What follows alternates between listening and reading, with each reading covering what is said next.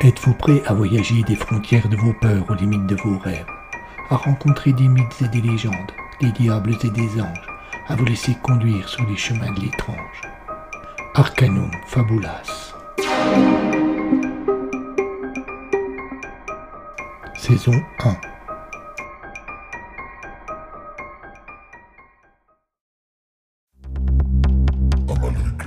Amalricus, le cire et le loup. Épisode 18.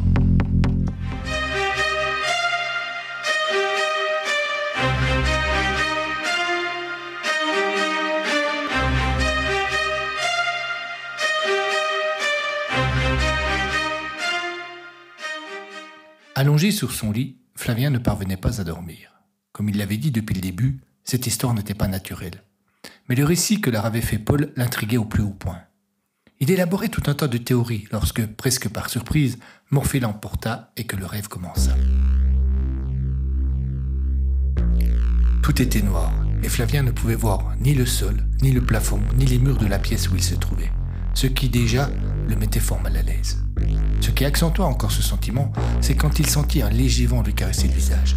De suite, il comprit qu'en fait son rêve se déroulait dehors, mais que rien n'existait dans cet univers où il était plongé. Un sentiment de panique le saisit alors, et il se mit à courir, mais rien autour de lui ne changeait. Aucun point de repère ne lui permettait de se rendre compte de son déplacement. Et bientôt, essoufflé, il s'arrêta.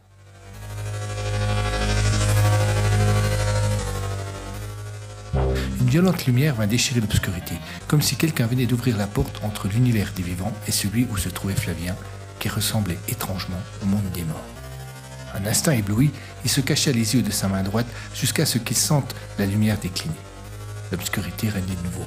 Mais malgré ça, Flavien distinguait nettement, à deux ou trois mètres de lui, une silhouette qu'il reconnut immédiatement comme étant celle d'Amaldricus.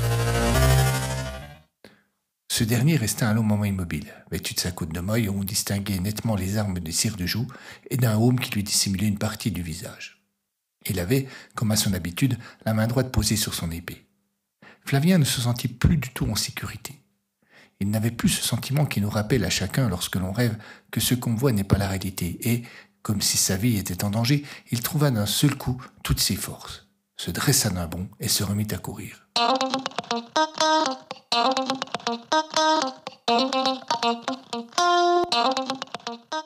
Une fois de plus, l'absence de repère lui donnait l'impression qu'il ne se déplaçait pas. Et, chaque fois, lorsqu'il se retournait, il voyait Amaldricus, placé exactement à la même distance.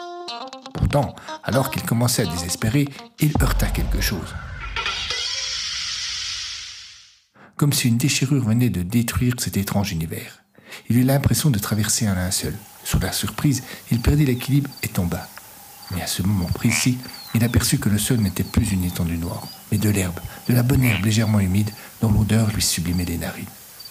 Il se releva, il était dehors. La nuit était sombre et l'ombre inquiétante du fort de Joux se dressait loin devant lui. Bien qu'il continuât à rêver, il se sentait maintenant beaucoup mieux. Il est inutile de chercher à me fuir. Cette voix qui venait de résonner derrière lui le replongea immédiatement dans son angoisse. Il fit volte-face. Amaldricus se tenait là, immobile, toisant Fabien comme le chasseur toise sa proie.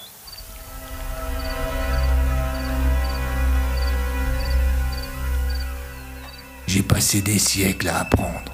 J'ai découvert tout ce que le hack permettait. La vie éternelle, le passage entre le monde des rêves et celui de la réalité, et même la manière de lire vos mémoires comme des livres. Pendant tout ce temps, je n'ai eu qu'un ami. Comme il prononçait ces mots, deux yeux brillèrent dans la nuit et un énorme loup apparut. Ce loup, à qui j'ai tout confié pendant si longtemps. J'ai été enfermé dans cette pièce sordide où la bêtise humaine m'a jeté. Aujourd'hui, où la curiosité et l'amnésie des hommes m'ont libéré, et je peux enfin me venger et... Il hésita. Chercher à la revoir. Mais vous, qui ne savez rien, qui ne comprenez rien, vous prétendez m'arrêter. Il leva la main et le ciel s'embrasa. Une boule de feu apparut à une trentaine de mètres du sol. Sa luminosité était telle qu'elle éclairait tous les alentours et resta un moment immobile dans le ciel. Puis d'un seul elle s'abattit sur Flavien.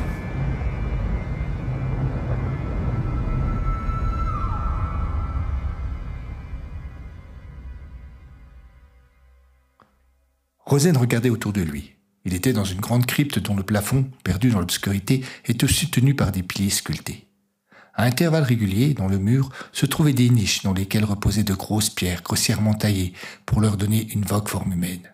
Le commissaire se déplaçait dans cette pièce sans la moindre appréhension. Il savait que tout cela n'était qu'un rêve, mais lorsqu'apparut la silhouette d'Amaldricus, il sut de suite que ce rêve lui échappait et que désormais tout était possible.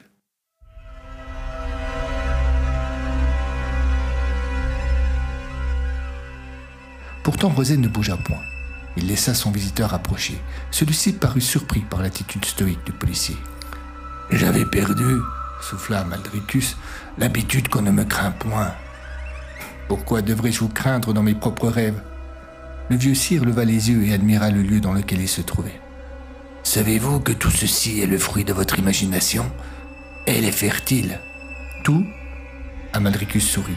Il fit un pas en direction d'une niche. Non, avoua-t-il. Ces formes, il montrait du doigt les pierres mal taillées, sont le résultat de mon travail. Elles sont là pour vous rappeler qu'on ne me combat pas impunément. Chacune d'elles représente un adversaire qui a voulu me défier. Touchez-les et vous verrez ce qui vous attend si vous persistez. L'image du vieux cire se brouilla. Il s'évapora sans laisser la moindre trace. Jacques hésita. Il fit quelques pas vers la première forme, puis se ravisa mais rien ne bougeait, comme si le temps attendait qu'il fît quelque chose pour reprendre son cours. Alors, il en prit hasard et posa sa main. Une violente décharge le projeta en arrière. La statue grossière prit une forme humaine relevant une très belle femme.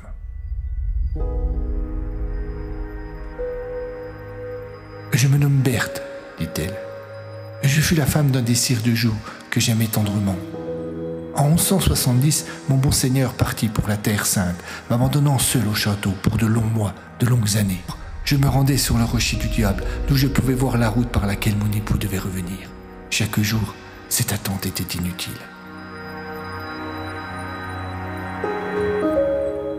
Sur le dit rocher se trouvaient les ruines d'une vieille construction semblable à une tour ronde, mais bien plus basse. Une fois, au milieu des vieilles pierres, je découvris l'entrée à moitié enterrée d'un tunnel. Je m'y engageai, autant agité par la peur que par la curiosité. J'avançais difficilement au milieu des gravats, glissant sur les cailloux, m'enfonçant dans la terre. Tout cela pour que, après ces difficiles progressions, je me trouve nez à nez avec un mur.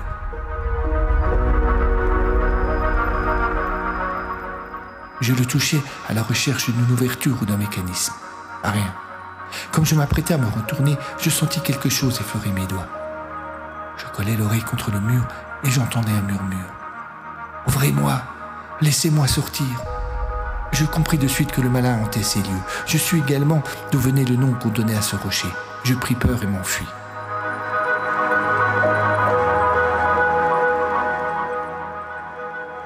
De retour au château, j'ordonnais qu'on se rendît sur place et que le tunnel soit complètement rebouché. Quelques mois plus tard, j'avais presque oublié cette mésaventure.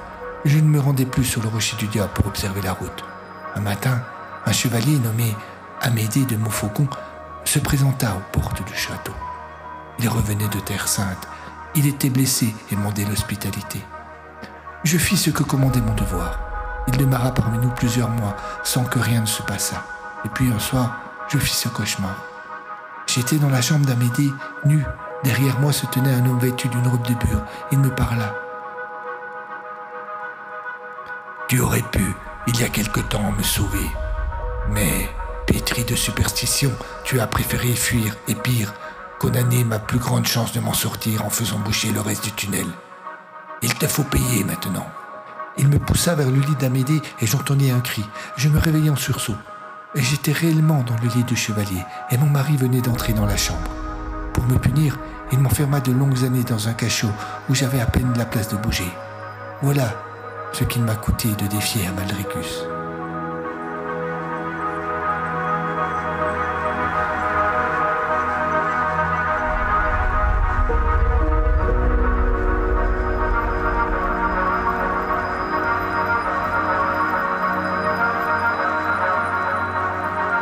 La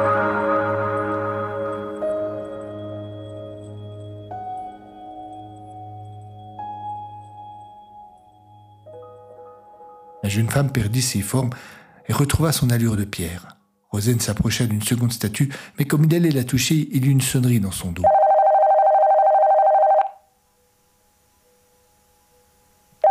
Il fit volte-face. Il se réveilla. Le téléphone sonna de nouveau. Il décrocha encore à moitié dans le brouillard. Jacques fit une voix à l'autre bout du fil. Oui? Il se passa la main sur le visage. C'est Paul. Rejoins-moi l'hôpital le plus vite possible. On vient d'y conduire Flavien qu'on a retrouvé complètement nu et inconscient dans les marais en bas du fort.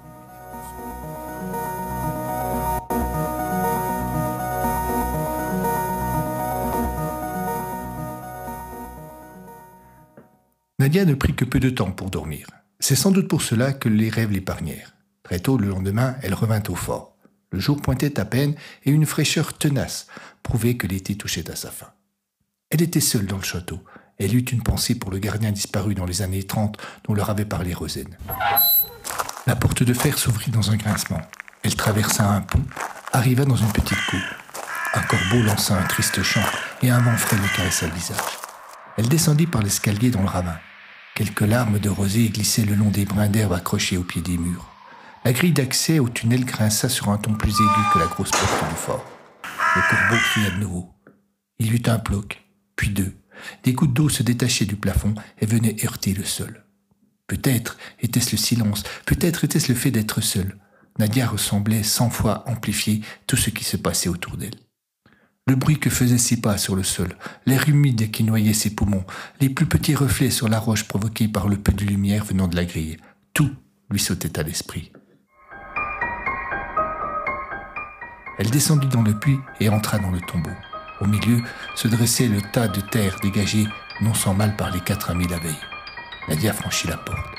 Le tunnel était libre sur un peu plus de deux mètres. Ensuite, il avait été comblé par de grosses pierres et il était apparu impossible de bouger avec le peu de matériel dont il disposait. C'est contre ces pierres que Nadia disposa l'antenne de l'appareil à résonance. Elle lança l'ordinateur et enclencha une procédure, mais l'écran demeura obstinément noir, comme si les ondes refusaient de pénétrer les pierres. Elle prit une lampe torche et observa avec plus d'attention. L'une d'entre elles était nettement plus grosse que les autres. C'était un véritable rocher. Elle s'enfonçait dans le sol et remontait jusqu'au plafond. Comme elle était sur la gauche du tunnel et à moitié enfuie dans le mur, Nadia ne l'avait pas remarqué jusque-là. Elle l'éclairait davantage, la frotta un peu et remarqua que quelque chose était gravé dessus. Elle se souvint de la lettre de Gustave Vuffrier faisant référence au rocher marqué. C'était un ensemble de traits et de courbes qui apparemment ne formaient rien de précis. En prenant un peu de recul, elle y devina un R retourné, comme dans l'alphabet cyrillique. La marque était à hauteur d'homme, à l'extrême gauche du rocher, tout proche du mur. Nadia le gratta un peu pour tenter de découvrir un peu plus du rocher. Cela provoqua un minuscule éboulement de terre et de pierre juste au pied de la jeune scientifique, révélant une petite cavité à peine plus grande qu'un point, juste à côté de la marque sur le rocher.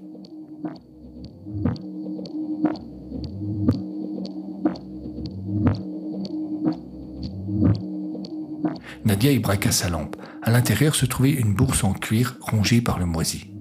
La jeune femme s'en empara et l'ouvrit.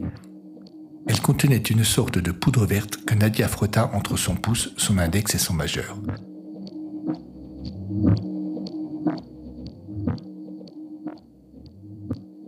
Ressemblait à rien qu'elle ne connaisse.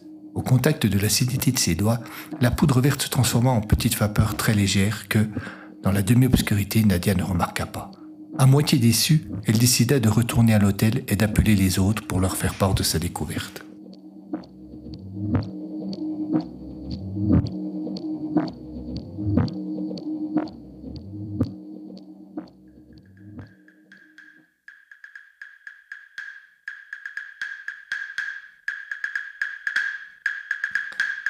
Petite vapeur verte monta directement au plafond et s'infiltra dans la roche perméable qui composait celui-ci.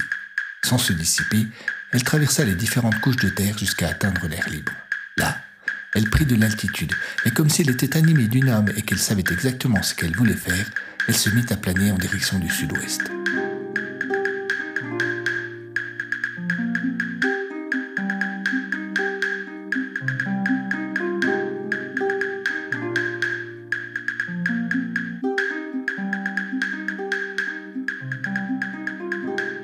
D'abord les marais, puis le village de Yépalais et enfin les forêts avoisinantes. Elle perdit alors progressivement de l'altitude et disparut sous la cime des arbres.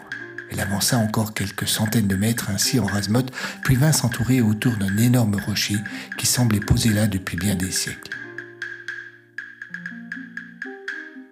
La petite vapeur s'étendit alors, tel un élastique, et ce, jusqu'à ce qu'elle entoura complètement le rocher. Elle devint plus brillante, et il se passa un phénomène étrange. Le rocher sembla fondre. Il perdit petit à petit de sa taille jusqu'à ne plus dépasser les 1m80. Sa forme se modifia alors et on eût dit qu'un sculpteur invisible était en train de le tailler à grande vitesse pour lui donner la forme d'un corps.